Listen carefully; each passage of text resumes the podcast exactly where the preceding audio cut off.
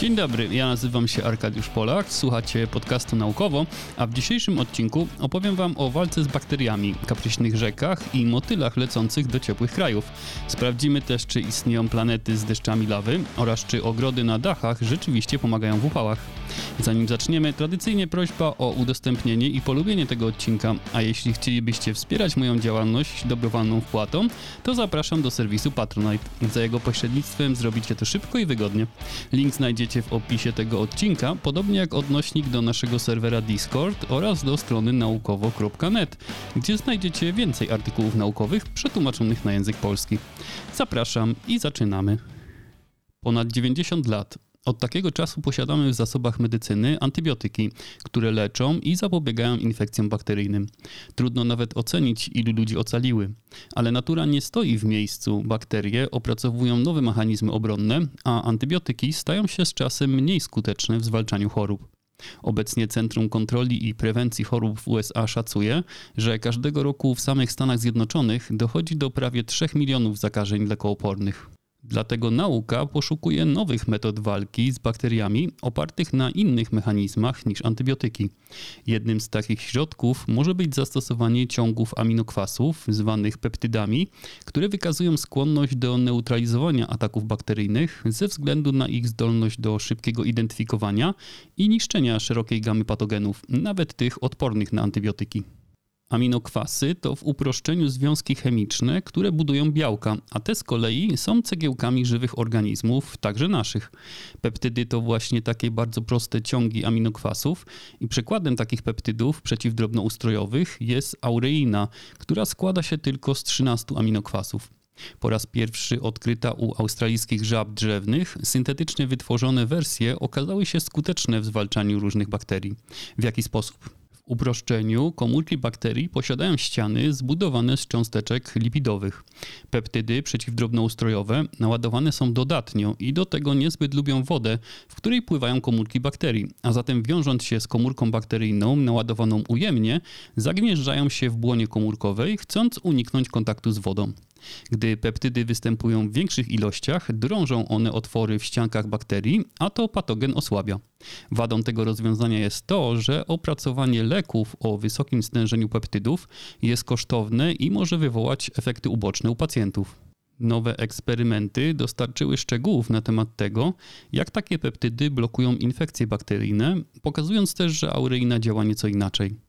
Badania te wykazały, że aureina zamiast przebijać dziury w błonach bakteryjnych, jak robią to inne peptydy, zaburza równowagę elektrostatyczną błon. Nie potrzeba ich także bardzo dużo, bo nawet niskie stężenie dodatnio naładowanej aureiny powoduje, że cząsteczki ściany bakterii spowalniają swój ruch. Tworzą też skupiska z innymi podobnie naładowanymi cząsteczkami lipidów w błonie komórkowej a to doprowadza do zwiększenia grubości i mniejszej elastyczności ściany bakterii, przez co nie jest ona w stanie tak szybko się zregenerować, jej integralność strukturalna jest osłabiona i jest ona mniej zdolna do wykonywania swoich normalnych funkcji. Można to porównać do działania mrozu na wodę. Ujemne temperatury powodują, że cząsteczki wody są mniej ruchliwe, zamieniając ciecz w lód. A lód jest sztywny, kruchy i łamliwy. Podobnie dzieje się z bakteriami po takim peptydowym oddziaływaniu. Dane uzyskane dzięki tym badaniom pomogą naukowcom lepiej zrozumieć zawiłości obrony bakterii przed leczeniem za pomocą peptydów przeciwdrobnoustrojowych i mogą posłużyć do opracowania przyszłych strategii w walce z infekcjami w świecie coraz bardziej odpornym na antybiotyki. Kolejne badanie, o którym opowiem, też dotyczy zmian w zachowaniu, ale tym razem w zachowaniu rzek. W sierpniu 2008 roku rzeka Kosi, która zazwyczaj płynie od Himalajów w Nepalu do równiny Gangesu, gwałtownie przesunęła się o 120 km na wschód. Spowodowało to wystąpienie z brzegów i zalanie setek wiosek w Nepalu i indyjskim stanie Bihar, a niemalże milion osób musiało się ewakuować z zalanych terenów. Z tych zrozumiałych powodów ludzie chcieliby, żeby rzeki zachowywały się przewidywalnie i zgodnie z planami zagospodarowania danego terenu przez człowieka i po to stosuje się na przykład wały czy zapory. Szacuje się, że w bezpośrednim sąsiedztwie delta rzek mieszka około 300 milionów ludzi. Ale rzeki mogą gwałtownie zmieniać kierunek biegu w rzadkich przypadkach zwanych awulsjami. Konsekwencje takich zdarzeń są różnorakie. Pozostawiają one po sobie żyzne ziemie na terenach zalewowych i pomagają budować zróżnicowane ekosystemy w deltach rzek, ale w czasach panowania ludzi i rozwijających się miast powodzie mogą zniszczyć pobliskie osady ludzkie. Zdarza się to jednak dość rzadko, dlatego nie był znany mechanizm stojący za takimi wydarzeniami. Nowe badanie jest pierwszym takim na skalę globalną, gdyż naukowcy przeanalizowali zdjęcia satelitarne z ostatnich 50 lat i udokumentowali 113 awulsji na całym świecie, które wystąpiły od roku 1973. Zauważono trzy główne kategorie awulsji. W pierwszej woda płynąca z górskiej doliny rozlewa się na tereny równinne. W drugim znaczeniu płynąca rzeka rozlewa się w taki sposób, że tworzy wiele mniejszych strumieni na większym terenie. Trzeci przykład awulsji rozgrywa się w górze rzeki, znacznie wyżej niż wcześniej sądzono. Wysunięto tezę, że lokalizacja awulsji na deltach rzek jest uzależniona od zasięgu erozji wywołanej powodziami. Gdy rzeki zrywają brzegi, erodują otaczające je grunty, a przy wystarczającej liczbie powodzi i zmian w krajobrazie, rzeka może gwałtownie wytyczyć nową, bardziej korzystną trasę. Przewiduje się, że powodzie, które powodują awulsję, będą coraz częstsze w ocieplającym się świecie. A podnoszący się wskutek ocieplenia klimatu poziom mórz napiera na delty rzek z drugiej strony i w wyniku tych procesów wzrasta presja na rzeki i ryzyko awulsji. Zagrożenie zalewaniem osad ludzi jest zatem coraz większe, nawet w rejonach, które do tej pory nie notowały takich zjawisk. Być może badania nad tymi procesami pomogą człowiekowi lepiej planować i zarządzać rzekami w czasach zmieniających się warunków na Ziemi. Do takich warunków usiłują się przystosować nie tylko ludzie, ale też różne gatunki zwierząt z różnym skutkiem. Nowe badania wskazują na to, że jeden z gatunków motyla, monarcha, znalazł na to sposób. Gatunek ten jest motylem wędrownym, migruje z południowo-wschodniej Kanady i północno-zachodnich Stanów Zjednoczonych. Motyle te robią tak, ponieważ niezbyt lubią niskie temperatury, a podróż tysiące kilometrów na południe pozwala im przezimować ten okres w Meksyku. Po przybyciu na miejsce gigantyczne kolonie motyli żyją w meksykańskich lasach, pokrywając nawet do 6 hektarów powierzchni lasu, jak wykazało badanie z 2018 roku. Ponieważ motyli jest cała masa, nie oblicza się ich liczby, ale raczej powierzchnię lasów, które zajmują, gdy gromadzą się na konarach drzew. Obliczenia z roku 2020 wskazują, że motyle zajmowały już tylko 2,1 hektara, a dzieje się tak niestety wskutek wylesiania Meksyku. Motyle te szybko tracą swoje naturalne siedliska, a dodatkowo wycinka drzew pod rolnictwo powoduje mniejszą obfitość trojeścia, jedynej rośliny, którą żywią się gąsienice monarchów. Także zmiany klimatu przyczyniły się do zmniejszenia populacji motyla, ponieważ są one bardzo wrażliwe na ekstremalne warunki pogodowe, a temperatura jest dla nich podstawowym czynnikiem podczas rozmnażania. W drugiej połowie grudnia 2021 roku zarejestrowano 10 kolonii motyli monarchy, obejmujących 2,8 hektarów lasu, co stanowi 35% wzrost w stosunku do roku 2020. Co ciekawe, wygląda na to, że motyle uczą się przystosowywać do bardziej ekstremalnych warunków pogodowych spowodowanych zmianami klimatu. Motyle monarchy zaczęły odlatywać z Meksyku już w lutym, czyli około miesiąca wcześniej niż w poprzednich latach, co pozwoliło im wydostać się z kraju zanim susza i upały dotknęły północną jego część w kwietniu i w maju. Susza, trudne warunki pogodowe i utrata siedlisk, a także stosowanie pestycydów i herbicydów oraz zmiany klimatu stanowią zagrożenie dla migracji gatunku. Warto więc odnotować fakt, że natura sama stara się przeciwdziałać i regulować zachowanie zwierząt, próbując dostosować ich migrację do coraz bardziej niekorzystnych warunków. Co ciekawe, w 2018 roku przed jednym z bloków w Białymstoku pracownik tamtejszego uniwersytetu znalazł ten gatunek motyla. Zdaniem biologów prawdopodobna jest hipoteza, że znaleziony motyl nie przebył samodzielnie drogi z Anglii, gdzie czasem pojedyncze osobniki są spotykane, a raczej pochodził z hodowli, z której bądź uciekł, bądź został celowo wypuszczony. Dokładnie tak samo jak wypuszczony przez NASA w kosmos został teleskop Jamesa Webba, wysłany tam 25 grudnia 2021 roku za pomocą rakiety Ariane 5. To zaawansowane urządzenie składa się z czterech zwierciadeł, a główne z nich zbudowane jest z 18 elementów ułożonych w formie plastra miodu. Zwierciadła są wykonane z berylu. Na doskonale wypolerowane elementy naniesiono 100 nanometrów czystego złota, a to wszystko pokryto dodatkowo warstwą krzemionki, zabezpieczającą urządzenie przed uszkodzeniami mechanicznymi. Wszystko po to, aby teleskop mógł obserwować przestrzeń kosmiczną w podczerwieni, przede wszystkim odległe obiekty powstałe kilkaset milionów lat po Wielkim Wybuchu. Aby odbierać tak słabe sygnały, teleskop musi być utrzymywany w bardzo niskiej temperaturze, prawie minus 230 stopni Celsjusza. Przedwczoraj NASA opublikowała pierwsze plany dotyczące pracy tego teleskopu, który ma obserwować dwie egzoplanety, sklasyfikowane ze względu na ich rozmiar i skład skalny jako superziemie. Jedna z nich, pokryta lawą planeta o nazwie 55 Cancri E, grąży dookoła swojej gwiazdy, podobnej do naszego Słońca, w odległości mniejszej niż 2,4 miliona kilometrów, a rok trwa tam mniej niż 18 godzin. To bardzo niewiele w kosmicznej skali, co powoduje, że powierzchnia planety jest bardzo rozgrzana do temperatur przekraczających wartości topnienia typowych minerałów tworzących skały. Oznacza to, że niektóre części jej powierzchni mogą być pokryte oceanami lawy. Do tej pory uważano, że tego typu planety są tak ustawione, że jedna ich strona jest zawsze zwrócona w stronę gwiazdy. Ale obserwacje NASA sugerują, że najgorętszy region jest odsunięty od części zwróconej najbardziej bezpośrednio w stronę gwiazdy. Natomiast całkowita ilość ciepła wykrywana od oświetlonej przez gwiazdę strony zmienia się. Jedną z hipotez wyjaśniających tę obserwację może być fakt, że planeta ma dynamiczną atmosferę, która przemieszcza ciepło złożoną z azotu lub tlenu. I tu do pracy przystępuje teleskop Jamesa Webba, który ma odpowiednią czułość i zakres długości fal, aby potencjalną atmosferę wykryć i określić, z czego jest zbudowana.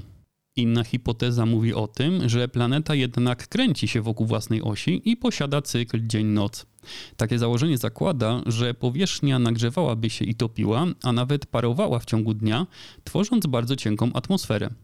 Wieczorem para ulegałaby ochłodzeniu i skraplała się, tworząc kropelki lawy, które spadają z powrotem na powierzchnię i po zapadnięciu zmroku ponownie stają się skałą. Nowy teleskop posiada odpowiednie instrumenty, aby wykryć takie potencjalne deszcze lawy. Drugą planetą wziętą pod lupę jest nieco chłodniejsza superziemia LHS 3844b. Ta również krąży bardzo blisko swojej gwiazdy, wykonując jeden obrót w ciągu 11 godzin, ale ponieważ jej gwiazda jest stosunkowo mała i chłodna, planeta nie jest wystarczająco gorąca, aby jej powierzchnia była stopiona. Ponadto wcześniejsze obserwacje wskazują, że planeta najprawdopodobniej nie posiada znaczącej atmosfery. Przy użyciu teleskopu Jamesa Webba naukowcy chcą zbadać jej powierzchnię za pomocą spektroskopii.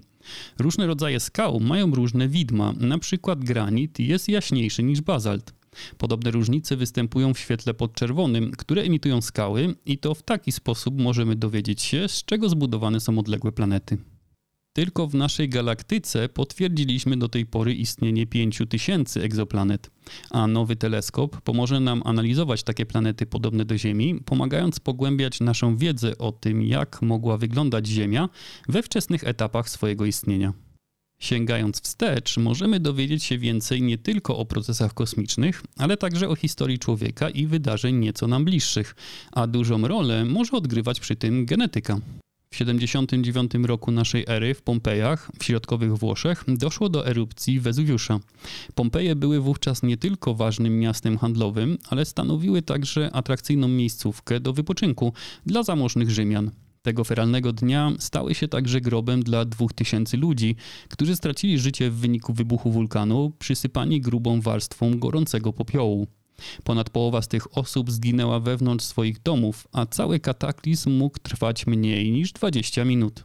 Dziś stanowisko archeologiczne w Pompejach jest jednym z 54 obiektów wpisanych na listę Światowego Dziedzictwa UNESCO, a naukowcy podjęli próbę odzyskania DNA z ludzkich szczątków z Pompejów.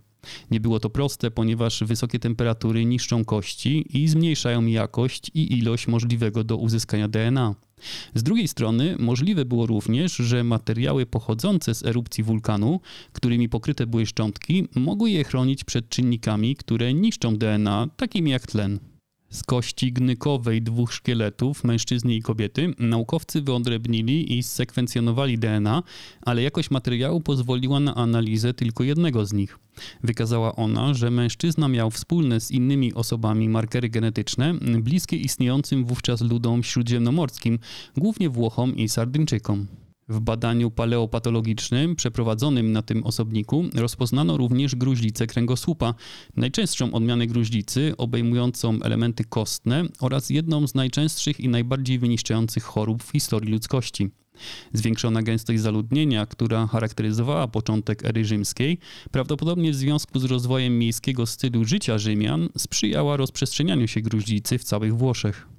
Badania te potwierdzają i demonstrują możliwość zastosowania nowoczesnych metod do badania szczątków ludzkich. A dzięki ogromnej ilości informacji archeologicznych zebranych w ciągu ostatniego stulecia w Pompejach i przy użyciu genetyki można próbować lepiej poznawać styl życia tej fascynującej populacji z okresu cesarskiego Rzymu. A tymczasem w teraźniejszości zbliża się lato. W kontekście częstszych i bardziej ekstremalnych fal upałów ważne jest podejmowanie prób minimalizowania skutków, zwłaszcza w ośrodkach miejskich. Stanowią one bowiem wyspy ciepła, a temperatury w miastach są często o 10 stopni wyższe niż na otaczających je obszarach z powodu pochłaniania i zatrzymywania ciepła przez materiały takie jak asfalt i beton. Zresztą każdy, kto przeżył lato w mieście, odczuł to na własnej skórze, zwłaszcza w miastach, gdzie odnowa ulic i placów ograniczyła się do wyłożenia wszystkiego kostką brukową i zalaniem betonem. Te głupie decyzje włodarzy miast odbijają się głównie na mieszkańcach, dlatego z nadzieją patrzę na próby odwracania tego trendu w wielu miastach w Polsce i powrotu do planowania przestrzeni z dużą ilością zieleni. Politycy muszą podejmować lepsze decyzje dotyczące infrastruktury miast, ponieważ często dotyczą one okresu następnych 30-50 lat, a więc zostaną odziedziczone przez następne pokolenie. Jedną z metod obniżenia temperatury w miastach może być upowszechnienie zielonych dachów, wypełnionych roślinami i zielenią.